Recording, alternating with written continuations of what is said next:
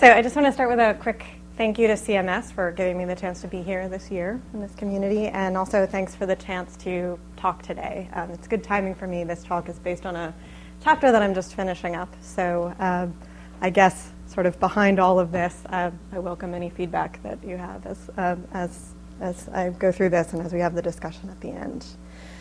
So I'm going to start by giving you a little bit of background on the project that provides the basis for today's talk, uh, and then I'll move into my discussion of yellow journalism. And before I do that, I'll give you a little bit of an outline of the argument that I'll be making today. So starting with the background on the project, as Jim mentioned, the book is tentatively titled Electrifying News, and it explores the shift that took place in the boundaries of news writing as writers, editors, and producers at the time, at the end of the 19th century, responded to 19th century media change. And as the photo here evokes, uh, one factor in this media change was new technology. And these are a mix of telegraph and telephone wires. In this photo, it's from the New York Public Library collection. I don't think it's attributed to a photographer. Um, and it's a picture of the Great Blizzard of 1888, which not only was a big snowy event, but it was a big news event in the city. Um, and I won't get into this in this talk, but I think it's interesting at the very bottom. that this are depicted some of the workers who were hired to shovel the snow and clear the streets. Um, and just as a, a, sort of side note, you know, just as the workers are sort of overshadowed by this big infrastructure in this picture, um, that happens a lot in the news stories uh, that in this time period that I look at in, in New York City. Um, that uh, some of the, the city's working class doesn't always have much of a presence in, in, in these stories. So, just a, a little side note there. Um, so, there were other t- technologies as well uh, that were contributing to this media change in the 19th century uh, steam powered printing presses, uh, the linotype machine later in the 19th century, various technologies for uh, bringing images into the press, uh, lithography, photography. Uh, and then also there were changes to the way that institutions were running the business of news and also to who was being involved in, in creating news. So, the argument in the book is that in the changing media ecology of the late 19th century, the question of how to update realistic writing for modern times in newspapers as well as literary texts, and I won't really be talking about literary texts today, but that's part of the argument, um, that this was a transnational phenomenon in the 1880s and 1890s. And the modern idea of writing the real was developed through experiments conducted by writers who worked as journalists, novelists, or both. Together, they helped to define the boundaries of the journalistic and literary fields that would solidify in the 20th century. So, in the book, I look at three genres that I consider as experiments with news at the time to make this case. Uh, the first is the new journalism of New York's daily newspapers, and what you'll be hearing about today is what I consider a later phase of new journalism, yellow journalism, and I'll get into what I mean by that in a minute. Uh, I also look at the realist novel, uh, particularly examples by William Dean Howells, Henry James, and Mark Twain. And then finally, I look at a Latin American genre that appeared in newspapers at the same time called the Cronica Modernista. Uh, literally, it's the modern chronic- chronicle. Uh, and one of the primary writers of this chronicle was a Cuban named Jose Marti. Many of you have probably heard of him. I'll also be mentioning him a little bit more later in the talk. And he was based in New York City and intersected with some of the newspapers that were experimenting and innovating at the time in the United States as well. So that forms part of the story. So, this framing of this project came from observing experiments uh, in today's changing media ecology. Does anyone recognize where this comes from? It's, it's a, it used to be, it doesn't look like it is anymore, but it was an icon that uh, the Daily was using um, on, on their website to promote uh, their approach to journalism in the, on the iPad, um, the iPad app uh, for their news magazine um, the project of Rupert Murdoch, and it, came, it launched, I think, in February of 2011. And it was one of the first things that got me thinking about uh, the parallels between the 1880s and 1890s and now. This idea, new times demand new journalism, was very much behind the experiments that I look at in the 1880s and 1890s. And you'll see how that was the case in yellow journalism in the way I talk about it today. Um, other parallels that I found myself noticing In both cases, changing technologies were inspiring new thinking about the possibilities for publishing the present. It doesn't mean that they determined certain ways of doing it for sure, but they inspired lots of different possibilities that were competing with each other. Um, and this thinking came not only from those who were immediately associated with the business of news, but from innovators who were outside of those leading institutions. And of course, that's happening today. That was happening then as well. The realist novel is one of my examples that was certainly outside of the traditionally thought of news business that, that, was, that was thinking in, in, in new ways and in some ways outpaced uh, the newspaper industry in anticipating some of the journalistic standards that came to be important in the 20th century. I'm not talking about that here, but just to give you an example. And then finally, what was at stake was the future of what could be called news, who got to be part of it, and how it would mediate and possibly improve the world.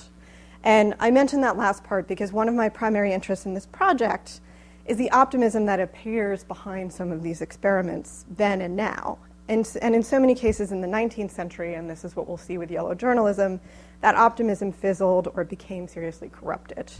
So, part of what I'm interested in generating is some lessons that can help with today's experiments with civic media, citizen journalism, and other approaches to mediating change, which is a term that I hear people mention a lot around here. So I'll talk about that more in a minute. Uh, let me just pause to make sure. Can everyone hear me okay in the back row? Okay. All right, so for today's talk, uh, this is just a brief outline of what we'll be moving into for the argument. Um, what was yellow journalism? I'll start with just a little bit of the definition of the form that this took in the, the short lived moment of experimentation as it was part of a competition between the New York World and the New York Journal. So, obviously, the term has has been able to live on beyond this moment of experimentation. But I'll talk about what I mean in this historically specific moment. Then I'll move into talking about a lesser known aspect of yellow journalism. Uh, there's no doubt that the motivation behind this innovation was largely about attracting audiences and selling newspapers. But there was an idea that newspapers can, could contribute to reform, uh, and I'll talk about that. There's one historian, uh, Joseph Campbell, who some of you may have heard of, who has talked about this some, but for the most part, uh, this isn't part of the dominant narrative of how we think about yellow journalism and the history of journalism. For revolutionary action, I'll talk a little bit about how this all came to a head in a way in Cuba's 1895 independence war with Spain.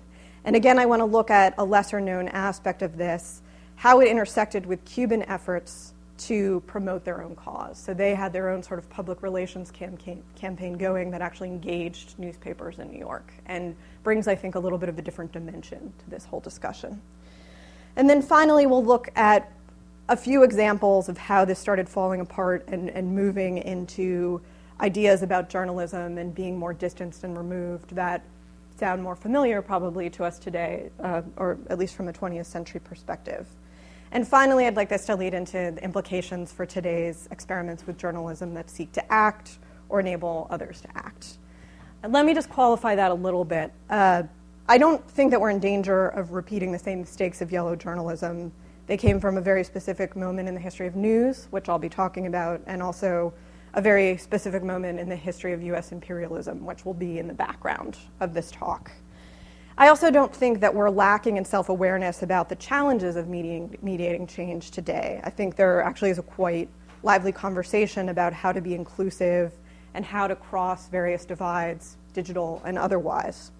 But I do think that we can improve our understanding of the history of mediating change. And I don't mean to say that I'll be able to fill that gap today, but I'm hoping that this talk will start a conversation that could be productive. So, what exactly was yellow journalism? This refers to a, reproach, a approach to reporting that resulted from the competition, as I've mentioned, between the New York World, which was owned by Joseph Pulitzer at the time, and the New York Journal, which was owned by William Randolph Hearst um, at the time. And when I say at the time, I'm really talking about the late 1890s because Hearst didn't buy the journal until 1895. So the World had about a decade of experimentation on its own before this new competitor entered onto the scene. And I'll just talk a little bit of some of the characteristics of yellow journalism, other than what I'll talk about in the rest of the talk, which is this emphasis on action and reform. Uh, there were large print headlines. That was a new thing around this period of time. And yellow journalism took that to an extreme in terms of size and also in terms of what the content of those headlines was. So I'll give you one example that I just pulled from an 1896 issue of the New York Journal. Uh, it says, quote, husband's body in a dark pool, aged Mrs. Wilson accused of killing her invalid partner, his body headless and wasted away, secreted under their cellar.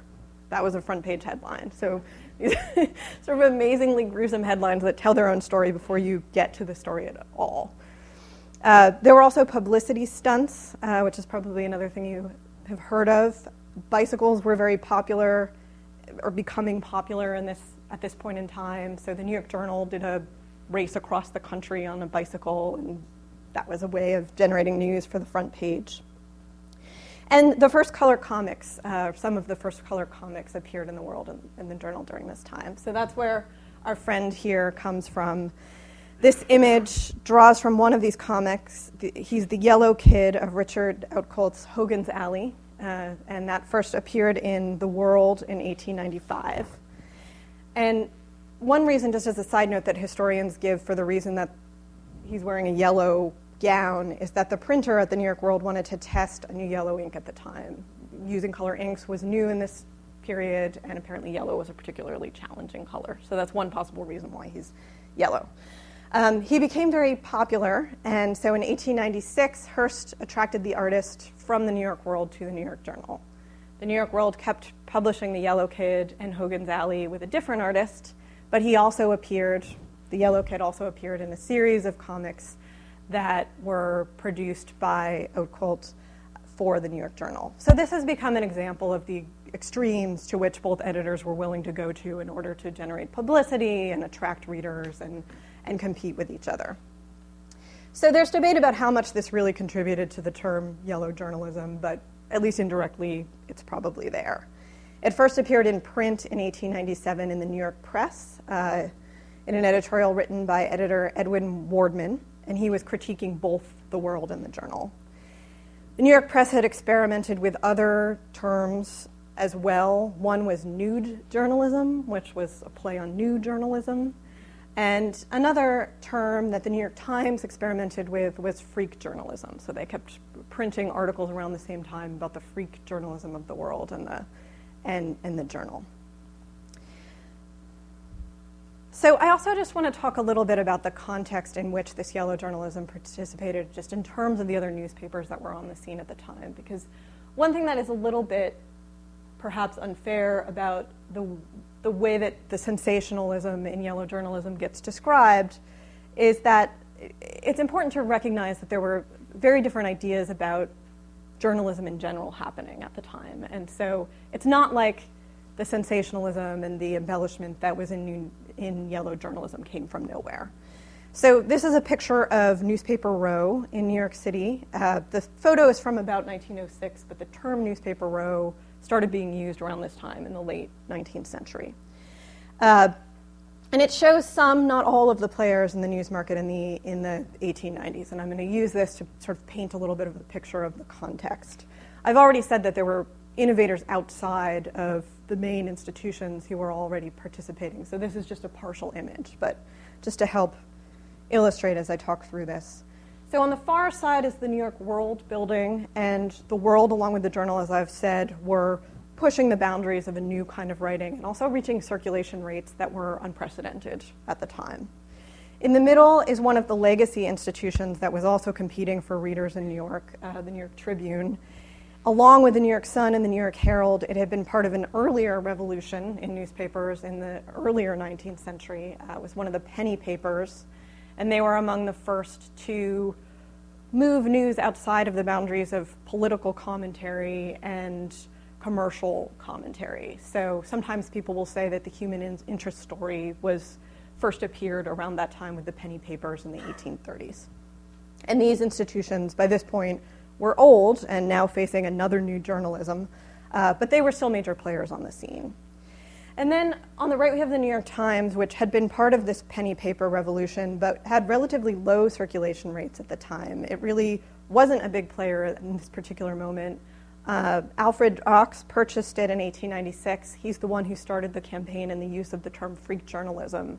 um, and eventually made the Times into what it is or helped to. Uh, but it, it, it's interesting to note that it was sort of a smaller voice at this, at this period in time. So, along with these, this quite a bit of competition that was happening, there's also what I've alluded to a very different perspective on what news really was. Um, this was before the solidification of 20th century journalistic standards and the ideal of objectivity. Uh, there's debate about exactly when that came into play. Michael Schudson argues that it really wasn't until after World War I that objectivity in a, a, sort of fully formed capacity came to be an ideal in journalism. So it's not exactly fair to say that sensationalism or imaginative embellishment in yellow journalism came from nowhere. And let me just give you two quotes from outside of the world and the journal that give you some indication of the way people were thinking about news and, and the debates that were going on at the time.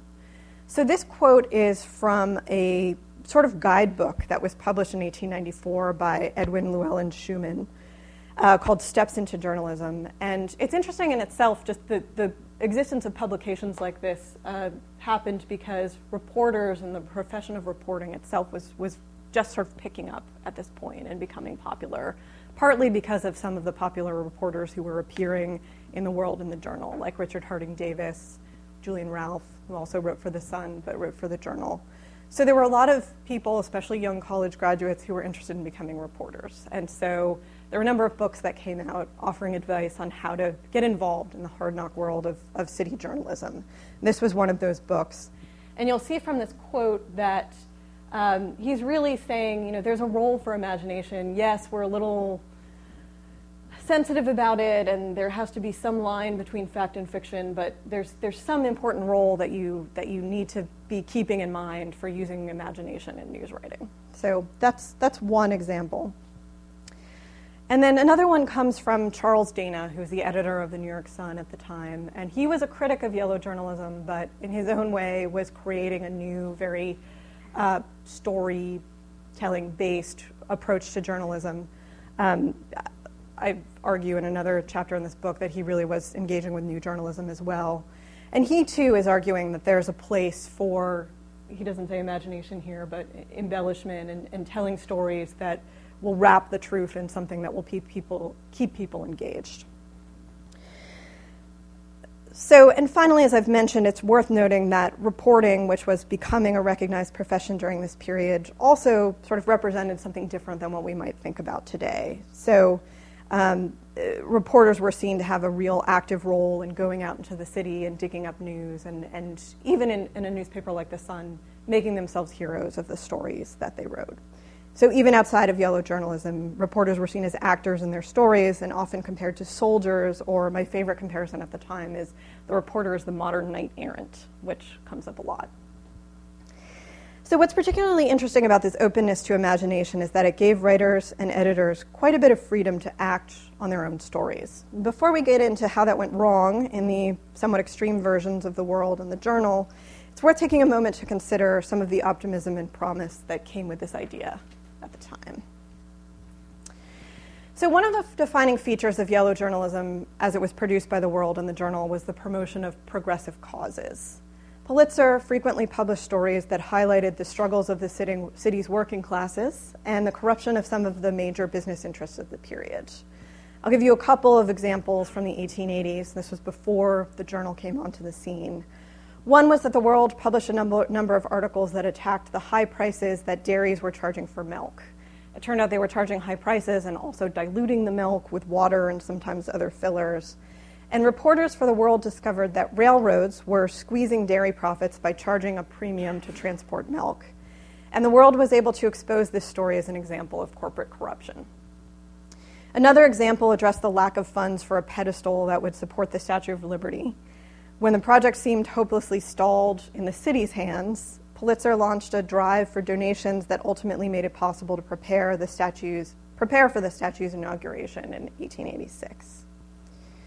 So, a decade later, Hearst built on Pulitzer's model to develop a, consl- a, concept of what he called the journalism that acts. And that's where the quote on this slide comes from. It's one of a se- it was one of a series of articles published by Hearst about his vision for the future of journalism. And I couldn't resist adding this illustration here, which doesn't come from the journal. It was published in Scribner's by Julian Ralph, who did also work for the journal. Uh, and I just think it's a, an indication of how this idea that the reporter is someone who goes out there and acts on the world uh, existed outside of yellow journalism at the time. There he is taking off his gloves and not necessarily looking like he's going to sit down in front of a typewriter or a pad of paper with a pencil, and he looks like he's sort of ready for ready for something to happen. And uh, so, in any case, um,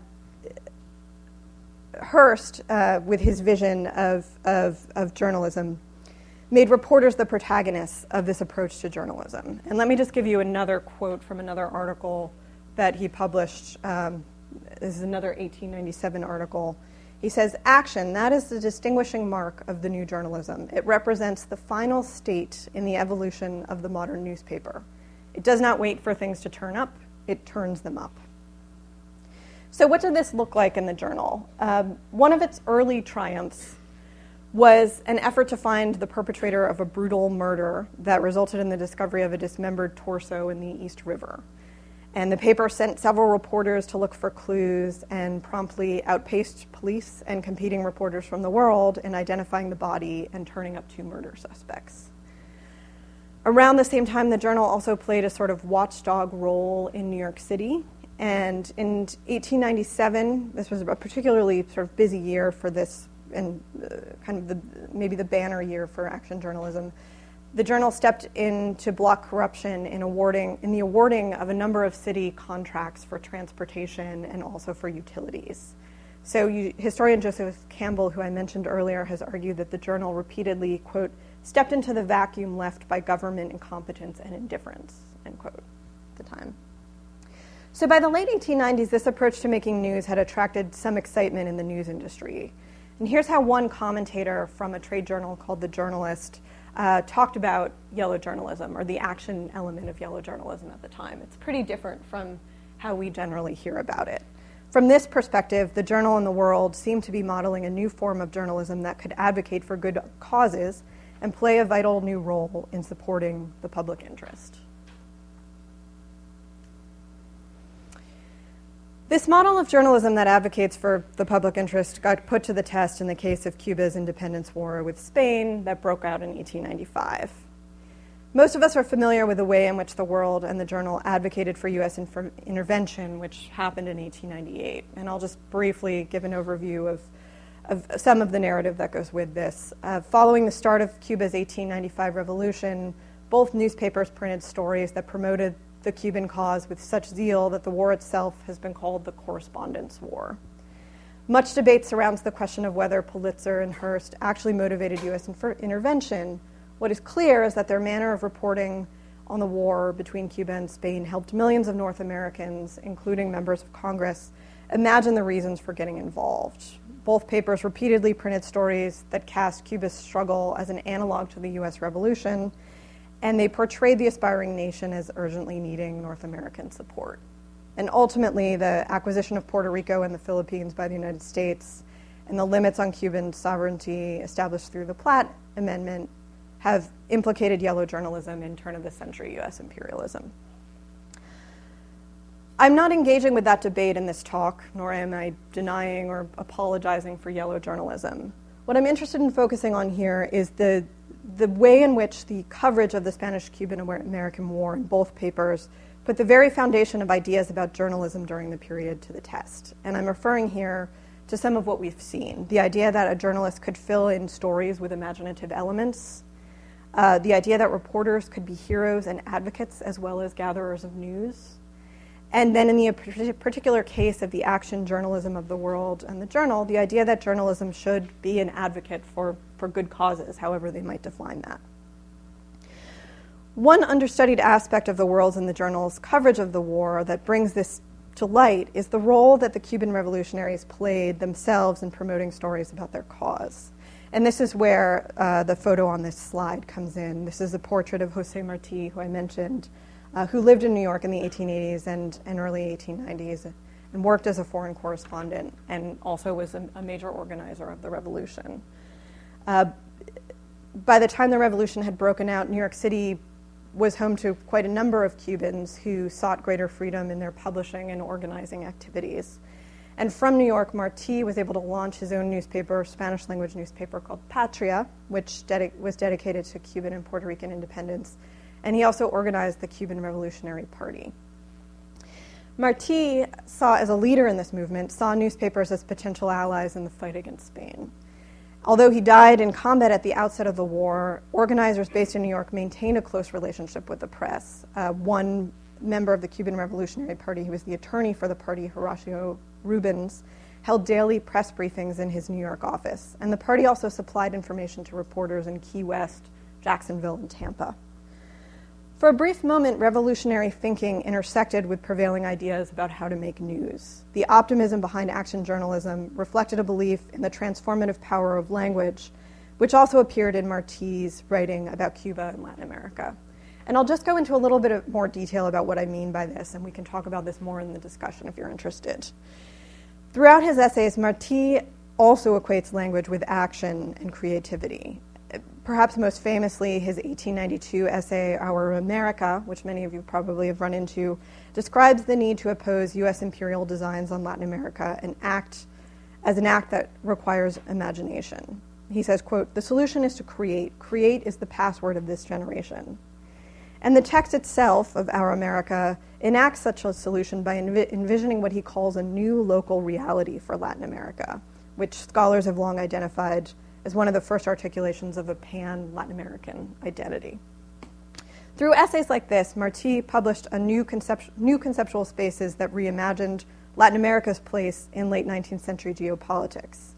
And my suggestion here is that, if only for a fleeting moment, similar beliefs about writing and action were behind the experiments in print uh, that, that writers like Martí undertook in pursuit of the revolution and that newspapers promoting progressive causes undertook. Of course, US newspapers took the story of a worthy cause in Cuba in their own direction. So I'll just give you a few examples of some of the most famous stories of, where this went. One, uh, and the journal cited this as one of its most successful stories covering Cuba, uh, was an episode that involved the rescue of Evangelina Cosio Cisneros, a young Cuban woman who had been imprisoned by the Spanish authorities and was awaiting trial. The paper of the New York Journal assigned its correspondent Karl De- Decker to rescue Cisneros. That's how U.S. newspapers referred to her.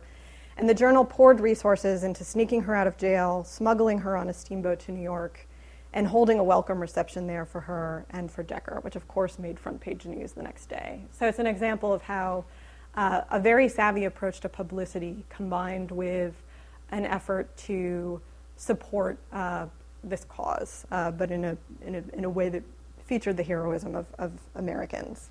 In fact, in this story, as in most from the world in the journal, uh, war reporters, uh, war correspondents equated themselves with war heroes, and Cuba's ability to act disappeared behind the heroic ap- actions of U.S. reporters and soldiers. I'll give you one other example of this, uh, a familiar argument. Uh, Stephen Crane the novelist wrote, worked as a foreign correspondent for the journal and the World. And one of his articles for the World, which was called Stephen Crane at the Front for the World, talks about uh, the Rough Riders um, and their attack on San Juan Hill. And he says, quote, the Rough Riders advanced steadily and confidently under the Mauser bullets. They spread across some open ground, and there they began to fall, smothering and threshing down in the grass, marking man-shaped places among those luxuriant, luxuriant blades, end quote. As the story continues, Crane encounters a wounded newspaper correspondent. And as surrounded by soldiers and having suffered a similar fate, the correspondent appears as another type of soldier. Crane himself explains in, the, in this story to another U.S. soldier who came along and asked what he was doing, quote, I am a correspondent and we are merely carrying back another correspondent who we think is mortally wounded. So, with these words, Crane brings himself into the story as a war correspondent who not only observes the trials and triumphs of, war, but acts in them as well. And the Cuban Revolution becomes a scene for American heroism and action on the battlefield and in print. So this illustration, this was by Frederic Remington, who also did sketches for the Journal um, as a correspondent uh, in Cuba, evokes this bias. You can see this is showing the Rough Riders um, doing their charge on San Juan Hill, and actually, even to the, the accuracy of what this was depicting and where it took place has been debated since. But there's very little representation. There's no representation of the other side of Spain, and there's very little representation of Cubans. So it really turns the heroes into Americans. Ultimately, the coverage of the Spanish Cuban War, American War did much more to highlight the problems with the journalism that acts than it did to realize the promise of revolutionary action. So, first, it brought into the spotlight, as I'm starting to mention here, questions about accuracy in the news.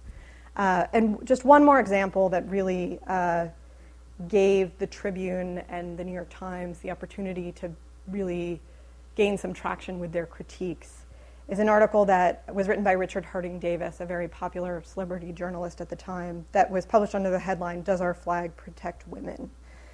Uh, this was during the build-up to the U.S. intervention uh, in Cuba's in war, and it involved three Cuban women who were on board a U.S. ship called the Olivet, and they were searched by Spanish authorities. His piece, Davis's piece, did not specify that the three Cuban women had been searched by female Spanish detectives, and the story ran with a graphic by Remington that pictured several menacing male Spaniards surrounded by a Cuban woman. So it's a little hard to make this out here, but you get the idea. It was certainly misleading, and it gave uh, the Times and even the world an opportunity to, to really critique what was going on with yellow journalism. Uh, Davis, by the way, resigned from the journal after the incident and tried to dissociate himself from Hearst.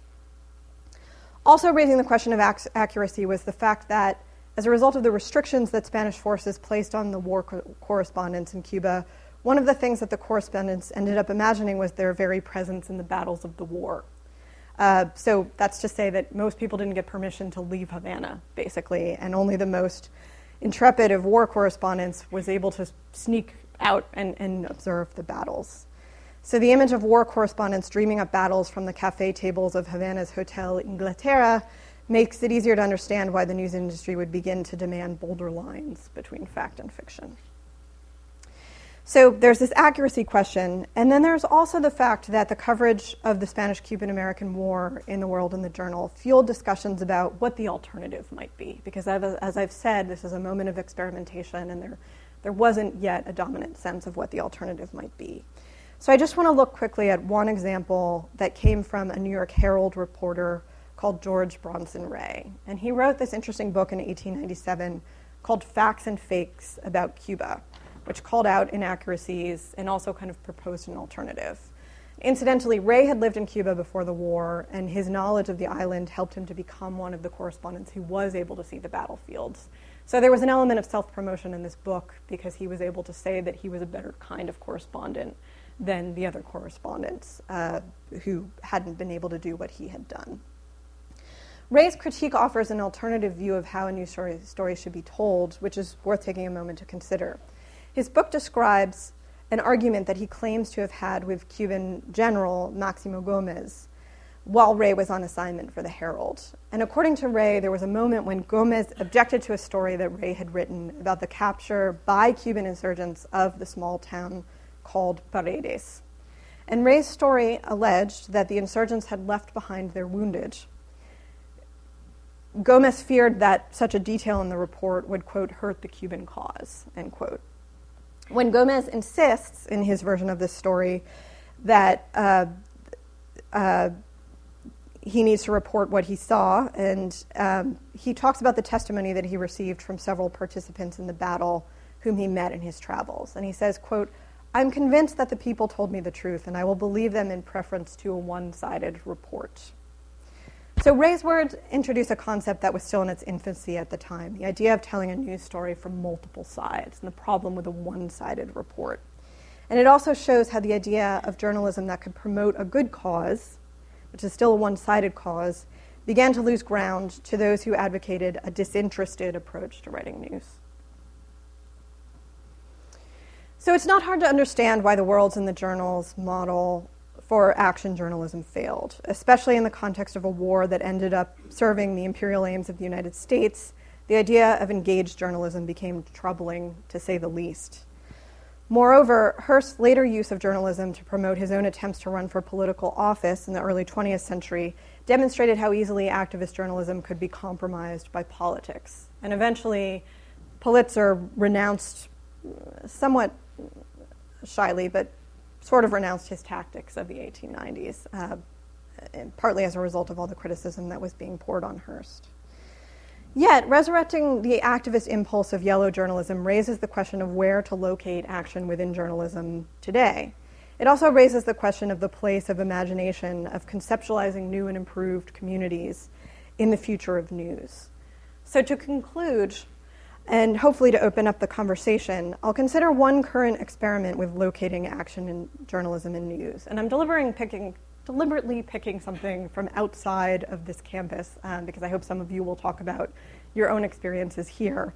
Uh, what I have in mind is uh, the solutions journalism of David Bornstein's Fixes column in the New York Times. And I'm sure some of you are familiar with wor- his work. I know he was at the Civic Media event earlier this summer, so he's certainly part of this community.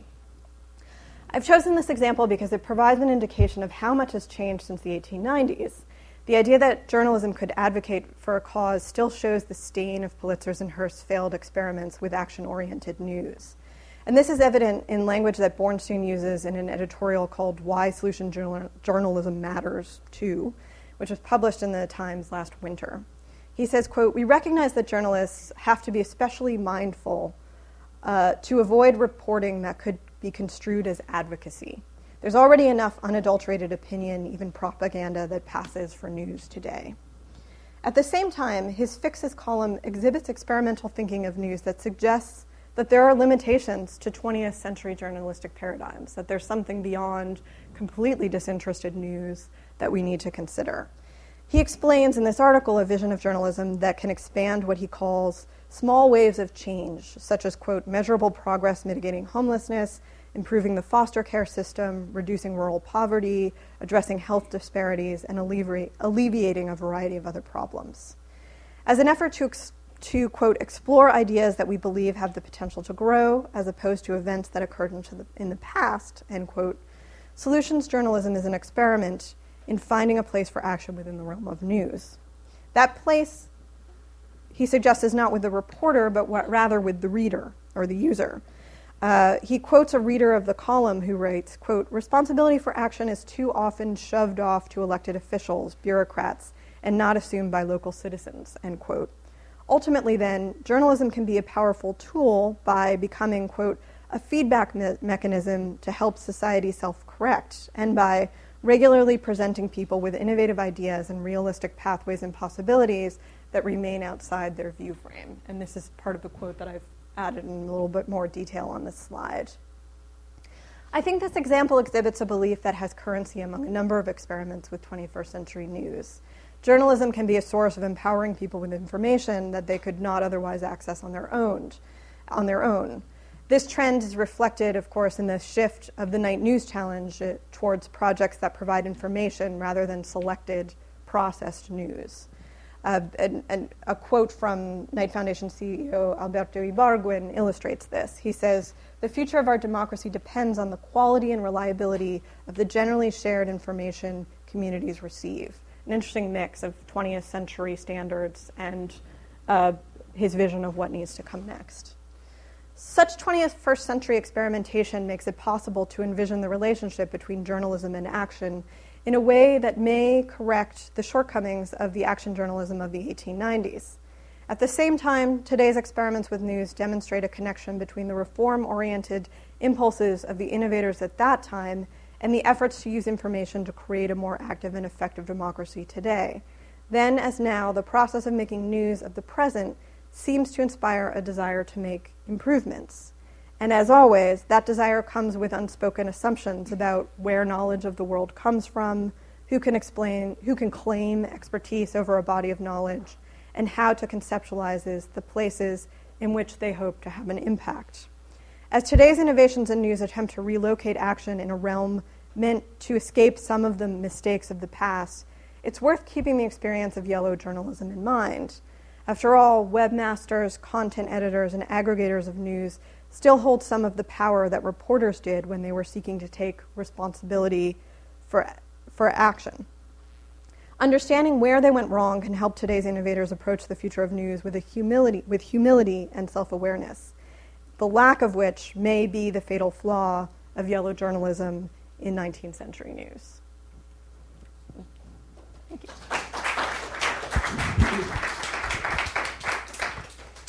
Thank you very much, Kelly. Uh, let's open it up for questions, discussion.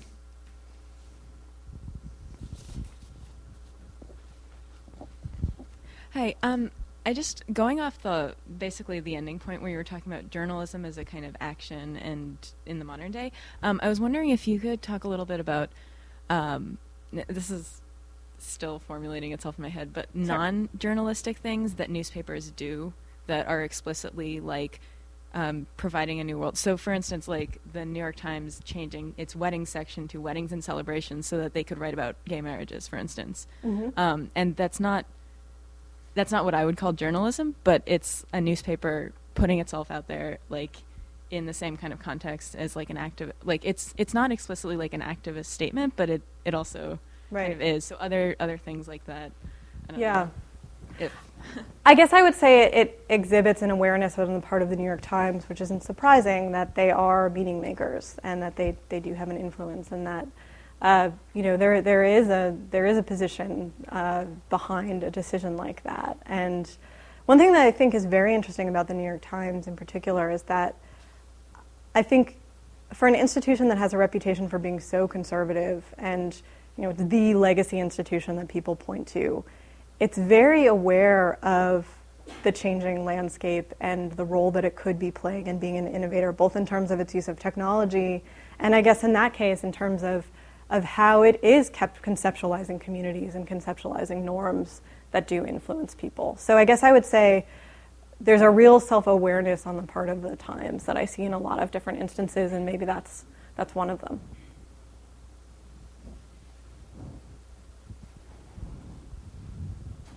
Hi, uh, is this working? I can't tell. Um, is do you see any possibility for a partisan journalism that actually seeks to provide truth to citizens? It's an interesting question, and it's one that I have grappled with, honestly, in a lot of different ways. And there was a while when I was working for a, a advocacy journalism agency called Public News Service, um, and and at the time, this was in 2005. Their idea was that there's so many organizations on the right that are packaging news for radio and thereby influencing people with conservative opinions that there needed to be something like that on the left.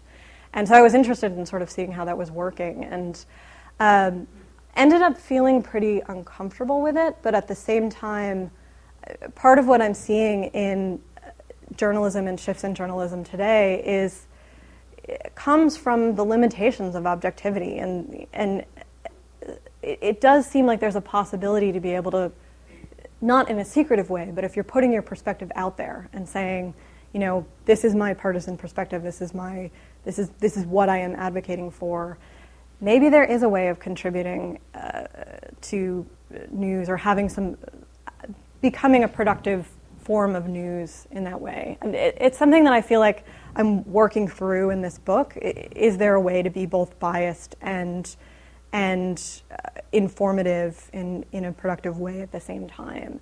In a way, I sort of feel like that's inevitable, uh, but but I'm I'm not sure. It's something I'm I'm trying to understand myself.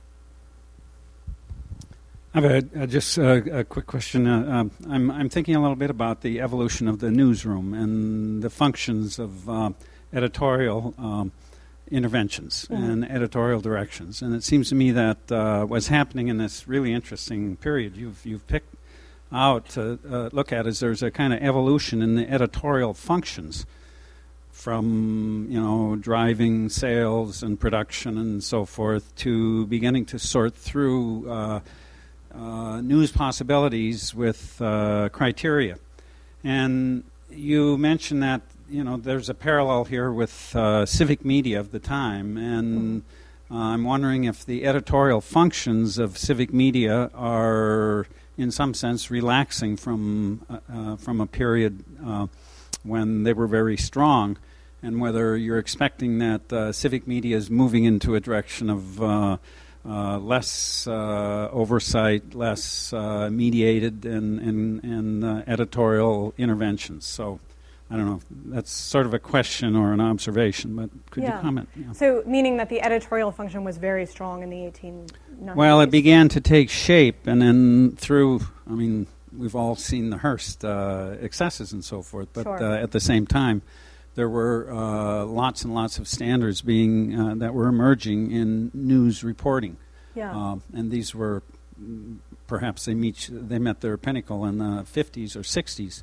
but uh, I'm just wondering if. Uh, there's some kind of reversal of that now, or the possibility of reversal with uh, less centralized editorial input.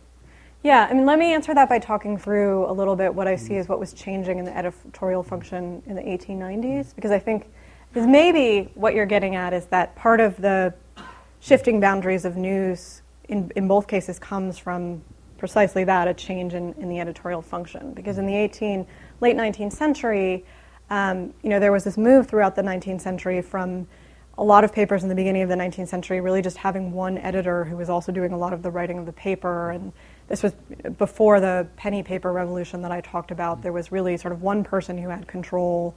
And, and what was being written was a lot of commentary and reflection and, and, and less going out and gathering news based on some sort of event. So what we were seeing in the 1890s was the culmination of this process of news becoming something that happens outside of the newsroom, outside of the editor's mind, and the reporter uh, becomes the person who does the gathering and putting that all together in stories, and the editor, especially in these extreme cases that I'm looking at, becomes the person who has the vision of what that needs to look like and how that, you know, from the perspective of how he, in both cases, wants to create the news, but also from the perspective of what's the brand of the paper that that's going to create.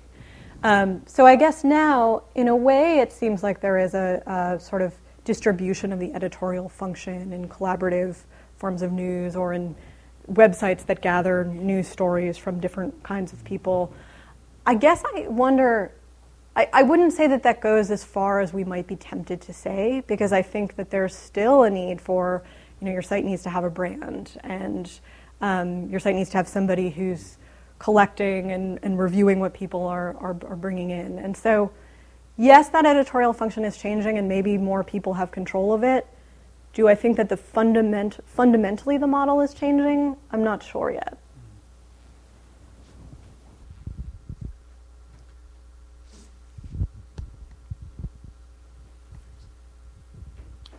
I want to address the uh, earlier point, um, and also what you were just saying as well. I, I, I run. I'm Jason. I run uh, Open Media Boston, uh, which has been Boston's left-wing news weekly for about four and a half years. Uh-huh. Except now that I'm doing my MFA thesis, we're on hiatus for several weeks. So you know, when you go look at it, don't. I'm sorry, you know, we're not weekly right now.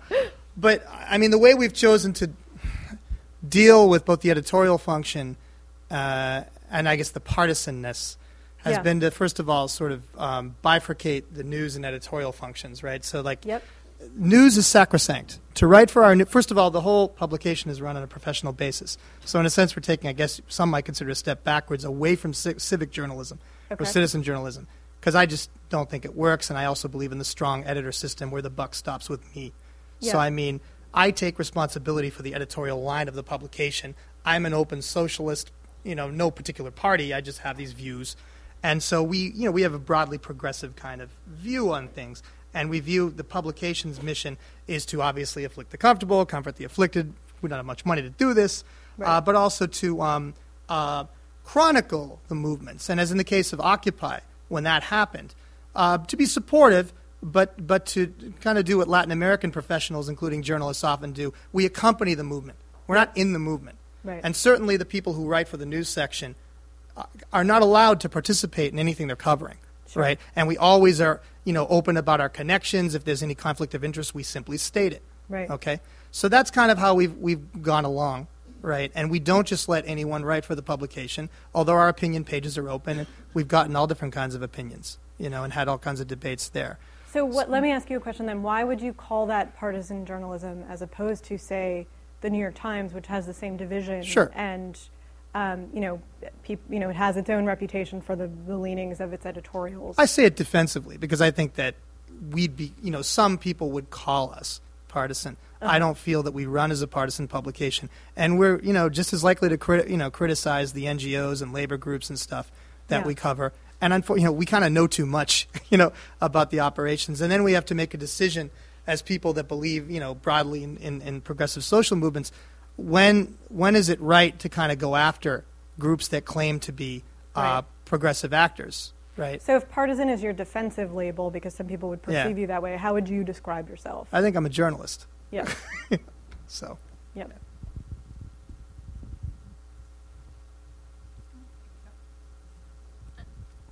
Hi, I'm Denise Chang. I'm um, one of the CMS grad students. Wait, is this thing working, by the way? It's just for recording. It's, Oh, okay. but um, I actually know Jason from other professional functions in the past, um, and I kind of wanted to take you up on that. The whole idea that citizen journalism doesn't work.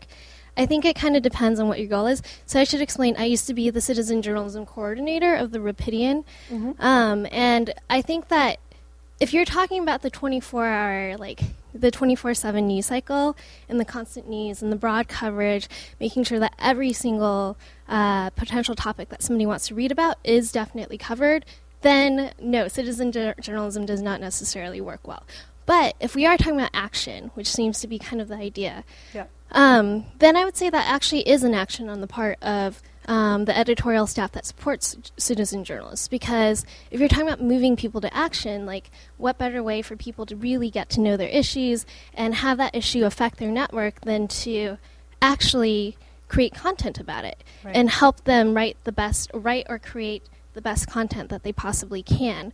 Um, and in that process of creating that content, think through what they're trying to convey and how they communicate it to a, um, a much wider audience.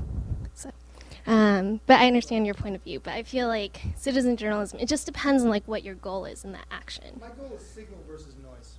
Okay, and one problem I think we have in web-based media in general is a there's there's so much of it, and and and b you know th- everything becomes muddled in the citizen journalism approach in many cases. Not always. I mean, I, obviously where you work was a great. The Rapidian was I think a sharper example of the of the of the trope, but there's just. I feel like a lot of folks are just kind of doing it to do it, you know, because it's almost hip, and I and I feel like um, uh, a lot of times people are also muddling the functions of, of, of educating people to be journalists with the actual journalism. So, like, sure, we teach people too. You have to. Yeah. It's like part of what one does. But, you know, do we want to run everything that's produced in that fashion? No. You know, because a lot of it's just not very interesting. A lot of it's too micro focused. Like, we're kind of a metro, even though we're, you know, we're small. Um, but uh, a lot of it's uh, dealing with stuff that might not be of interest to a broader audience, but just to a very particular small community. In which case, a hyperlocal publication with that kind of stuff would work. That's not what we want to do.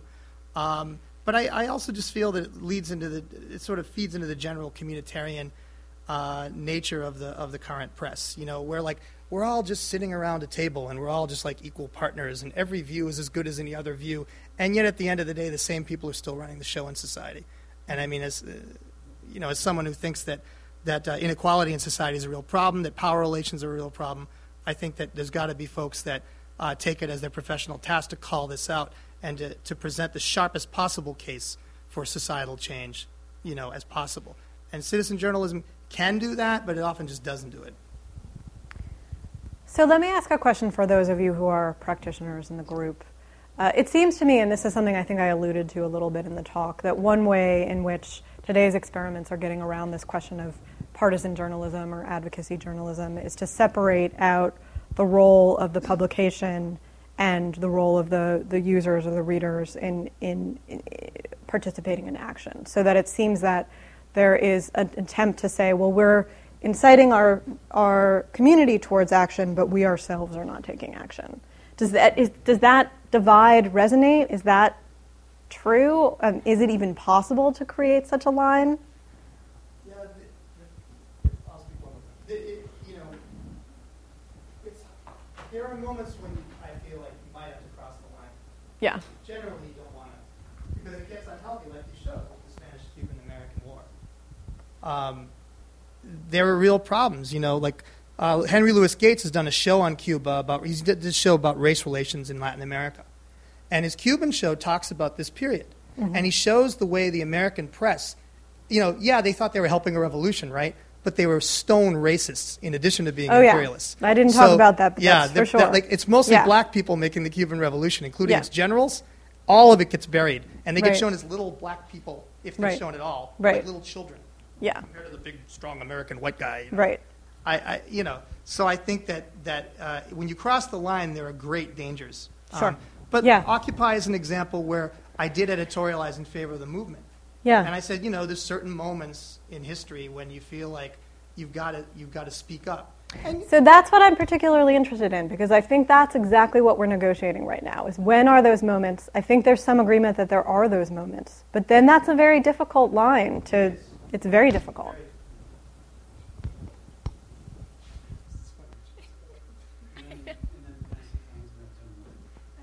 Um, I guess so. One one question I want to ask you as we talk about this is, um, so when when it was when with the Spanish American War, that that was really kind of an interesting point because there there were these sort of established papers and they tended to be the loudest voice. And now that we do have the internet, there's a lot of outposts, right? We were talking about like there's a lot of noise out there. Um, I mean, does that kind of that's kind of where things are a little bit different. Like a lot of people can put up, put their opinions out there. Does that kind of um, combat any group sort of like taking over and pushing for some sort of like awful revolution of some sort or co-opting it or something like that? Because I would think that now that we have the internet and there are so many voices that can publish themselves, maybe it's not.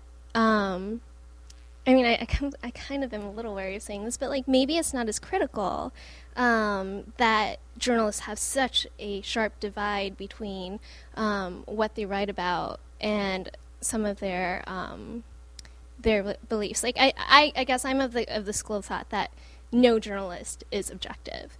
Um, Right. And and yeah, and, and what we're talking about is like, so then when do you take action? And I think that maybe like the the whole idea of not taking action is preserving editorial integrity. But if there are so many people publishing out there, then maybe that danger isn't as great as it used to be. Except that if you read like Matthew Hindman's book, The Myth of Digital Democracy from 2009, he, he gives lie to that. I mean, I agree a, that it's acting as a brake. Because I wonder myself, why don't big upheavals break out in the U.S. so much? And part of it is, is like there's so many people out there from so many different perspectives calling things out. And inevitably they score, you know, with some of their attacks. And it does act as a brake, right, on outrageous action. But at the same time, when you look at the internet and the, and the news media within the internet, it's still owned by the same major corporations that always owned it. They have a louder voice. They always have the bigger audience, you know. And occasionally there are breakouts, you know, here and there where people get larger audiences at least for a time, but generally not. So the, the kind of establishment can always push these things in one way or another over and above all these small publications, except in rare moments, which we I don't think can predict, unless someone here can predict it. If you can, I'd be really happy about that.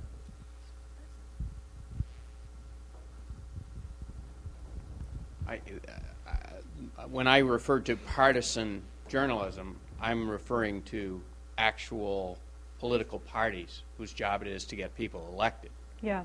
And, uh, you know, personally, I don't think there's a line like you refer to, except for maybe the line between useful truth Yeah. and useful falsehood. Right. Falsehoods are useful to a lot of people to gain power, Right.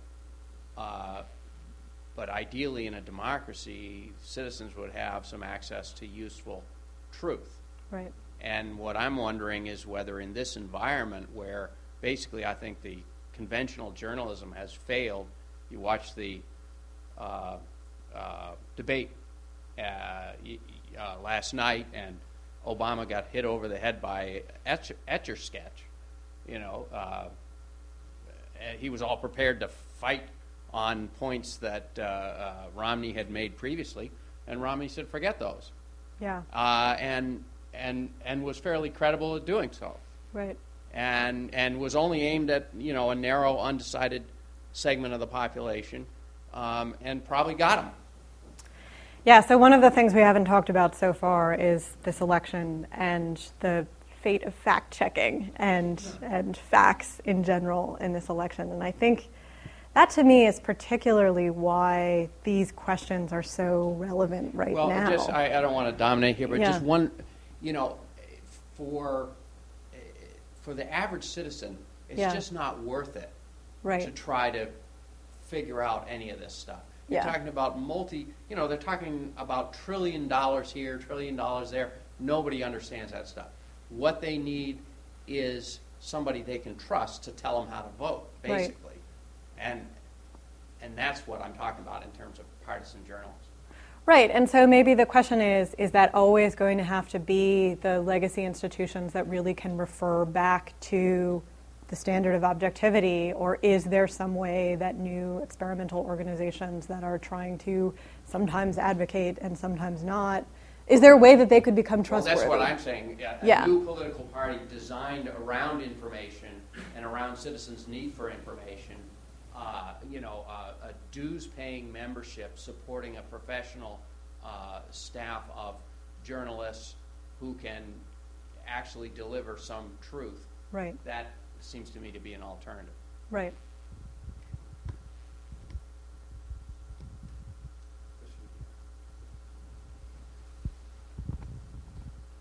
Well, just to continue the conversation, in the context of a, of a, I mean, the frame in which all of this conversation is happening is a frame which excludes whole lots of possible realities. I mean, we're talking about a, uh, so we're sort of- when we talk about sort of partisan journals, we're talking about people who are arguing on the spectrum from A to B. Right. Um, so, um, so there there are whole ranges of sort of ways of seeing the world that are not dreamt of in the philosophies of any of the people who are arguing Yeah. um, in terms of objectivity. So it seems to me that to get to break out of that frame, a journalist has no choice but to write about to write about things from perspectives that would be viewed as partisan.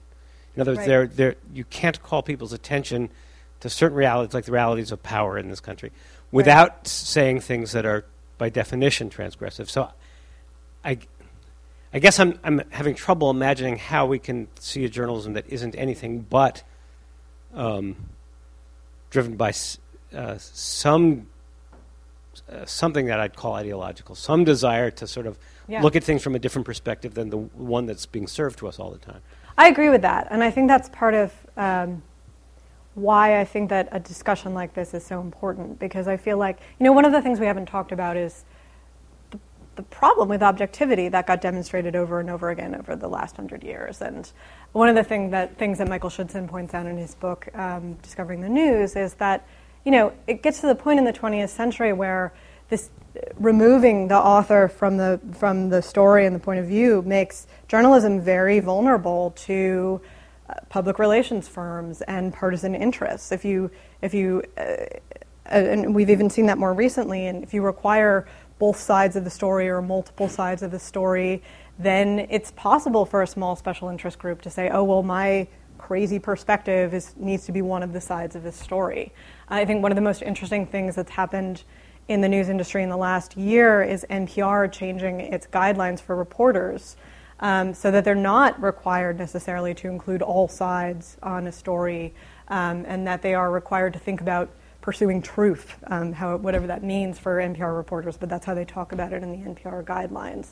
So I think you're right. I think that there is a sense that uh, objectivity or uh, the journalism of the 20th century is uh, the dream has been somewhat shattered, and, and there is a move towards different alternatives. And I think what, what we're not doing is talking enough about what are the assumptions behind those alternatives. So the things that we've been talking about here, where you know maybe sometimes we engage in action, but sometimes we don't. Maybe that's okay because there are multiple voices, and we're just one voice. I think that all of those things are possible answers to, okay, we need to move towards something else and it's going to have to be somewhat ideological. But no one that I can tell has really articulated that. I feel like we keep kind of doing this balancing act of, yes, we need to move in this direction, but at the end of the day, we're impartial and we're adhering to the standards of the 20th century. I think David Bornstein's, uh, uh, some of his language in that, ed- that editorial that I mentioned is an example of that. And of course, he's doing that because he has to, to some degree, because he's a writer for the New York Times. But I feel like that, that happens.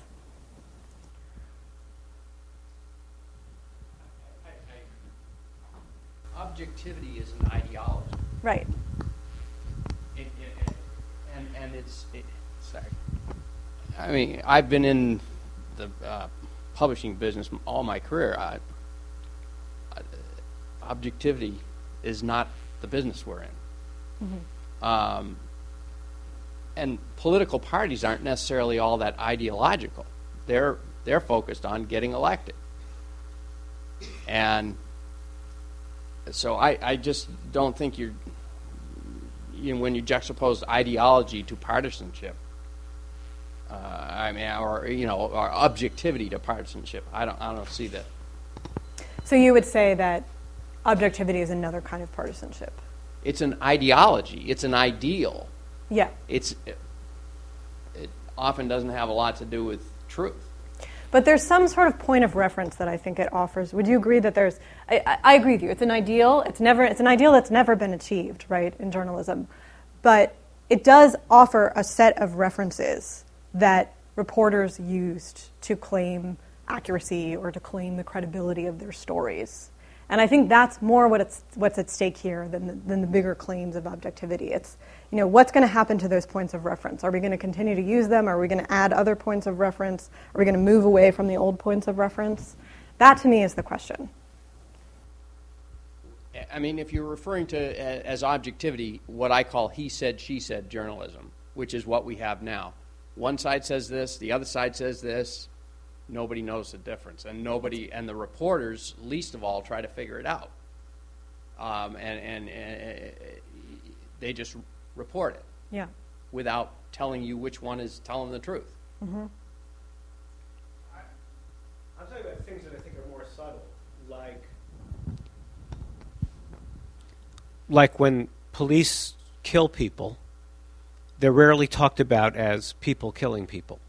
They're talked about the police, about it happened, someone got shot. In other words, um, when the society uses its power to dis- to kill people, it's distinctly different from when an individual murders another individual. Um, and we don't talk about it that way. So it's not just about objectivity, about whether someone said Yeah. someone got shot. It's the whole frame, which is, I think, bigger than. Uh, I'm, and I'm not. I'm not arguing that someone should see it from my perspective. I'm just saying that the we have that everything we've talked about about journalism has been within this very constrained space, and that that we need to break out of that before. Uh,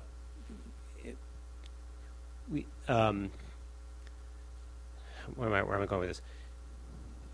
There is no there is no objectivity to be had. We need to find we need to find ways of letting voices that break out of those frames be heard. Right. Um, and yes, we need some ways of evaluating them, but I don't think it has anything to do with a notion of objectivity. Yeah. And to be clear, I'll say I think what I mean when I'm referencing objectivity is a set of standards that has appeared in journalism in the in the 20th century that does have to do with he said, she said, that does have to do with you know certain ways of of r- removing uh, the actor when it has to do with police or whatever. It's it's a set of conventions uh, that are def- that all exist together because there is this ideal of objectivity above them. And I think what you're talking about is, you know, let's let's consider a different set of conventions. And I think what's really difficult about that, and was difficult at the time, is when you're doing that, when you're trying to create a new convention, you've got to find new language for it, and you don't know what's going to work and what's not going to work. And that's where we are right now, and that's where we were then.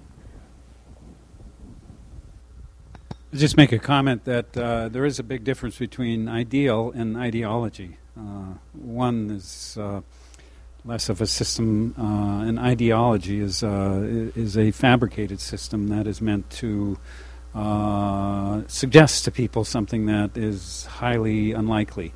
That's not a criticism of anything. I'm just when we speak of objectivity as a ideology, I think there's a powerful point being made there, and that Yeah. is that uh, we give serv- lip service to a concept that has some roots in an ideal, but it's a cynically manipulated concept for other purposes. So. Yeah. Uh, I'm not saying that that doesn't happen. I, I'm sure it does. Yeah. Uh, let me just uh, go back to uh, the start, your your title, and that is civic media. So I'm I'm interested in this this term because Yeah. uh, we've been grappling with this term for a long time, and your notion of civic media is is it, it? It seems to me what you're suggesting is civic media is media that is action oriented. That there's some sort of uh, maybe that's not all it is, but could you maybe say a little more about Sure. what we can learn about civic media by looking at this period in the 1890s and then sort of thinking through that period to contemporary times. Yeah. So, um, you know, and I, I put a question mark at, at, in this title because um, I'm not, you know, we could argue all day about whether yellow journalism is really civic media. But I think what I'm interested in doing is looking at examples of, um, you know, I had a conversation with David Bornstein actually at the Civic Media Conference earlier in the summer, and he was telling me about fixes and solutions journalism, and he was saying, you know, has this ever happened before in the history of journalism? Like, what are the things that we can look to? And that's one of the things that got me thinking about this talk or this, this chapter. And, and so I think the thread that runs through this is this idea that you could actively and deliberately make an improvement to the world in the process of mediating it. And, and, and that's what I'm interested in, in making a connection to. And so here, and I struggled with the language, and you probably heard it a little bit. I moved back and forth. I think action or activism is, is what the common thread is, although activism is a tricky word because it wasn't really a very commonly used word in the 19th century. I mean, this is something that interests me as well, is that the very notion of how you act on the world and the language you use to describe it also changes in different moments in media history. But so I'm still working with the language of how to articulate this in a way that can apply across historical periods. But it's this idea that there's something that you could do to change the world in the process of coming up with a new way of mediating the world that I'm trying to trace in history. And that's what I think the common thread is.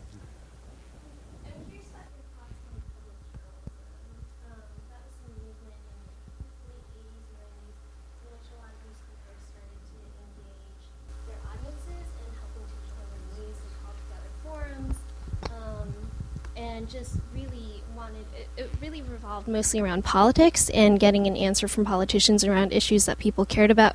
I think it stemmed a little bit, you said that uh, journalism, because of this idea of objectivity, is prey to PR firms. And so there was a sort of frustration when the first Bush got elected with that campaign really sort of like playing around with the idea that um, journalism needs needs something for the next day and it needs to be objective and therefore there's a way of manipulating that but um, i'm curious just basically about your thoughts on that and how that sort of fits into the history that you're looking for So I can't say that I know a lot about public journalism. Um, so, but you know, it does seem like there are examples throughout the last century of uh, newspapers or media institutions exploring alternatives and exploring ways to engage readers. Now, in this particular case, I don't know enough in, about it to be able to say, well, that was more of a publicity move or, or more of an activist move. I mean, that would be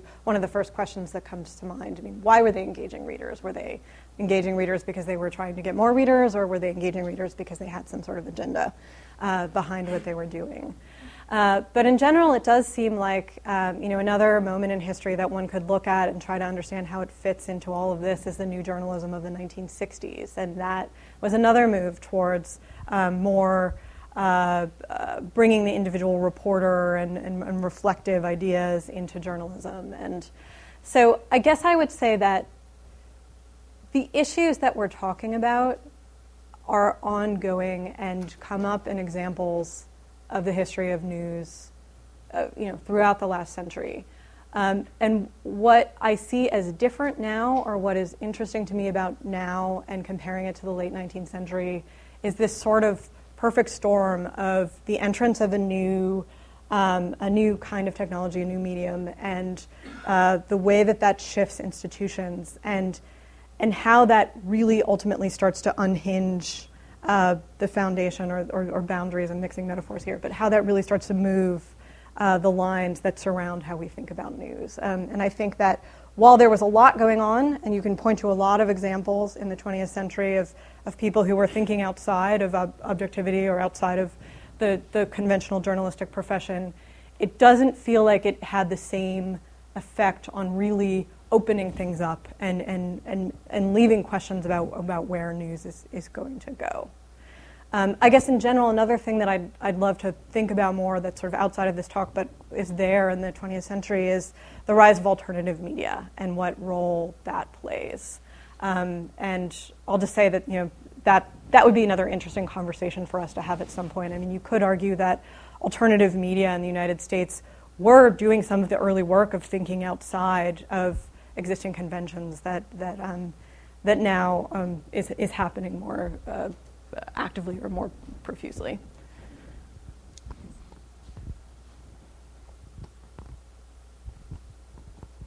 I don't know if any of you saw Andrew's uh, graphic this morning of the number of tweets during the presidential uh, debate. I think there was something like, uh, was it 10 million? Something like that. He has oh. this chart. And it, you realize you're in an entirely different era yeah. for news and reporting because uh, there's all this uh, chatter. And I mean, the dimensionality of it is uh, perplexing and fascinating at the same time, but definitely a different world because uh, there was never anything like that before. So. Yeah, I mean, even from four years ago and definitely eight years ago, it seems very different. Okay, any other questions? I think we'll uh, thank you very much, Kelly. This a great conversation and fascinating project. Thanks very much. Thank you. Thanks for the questions.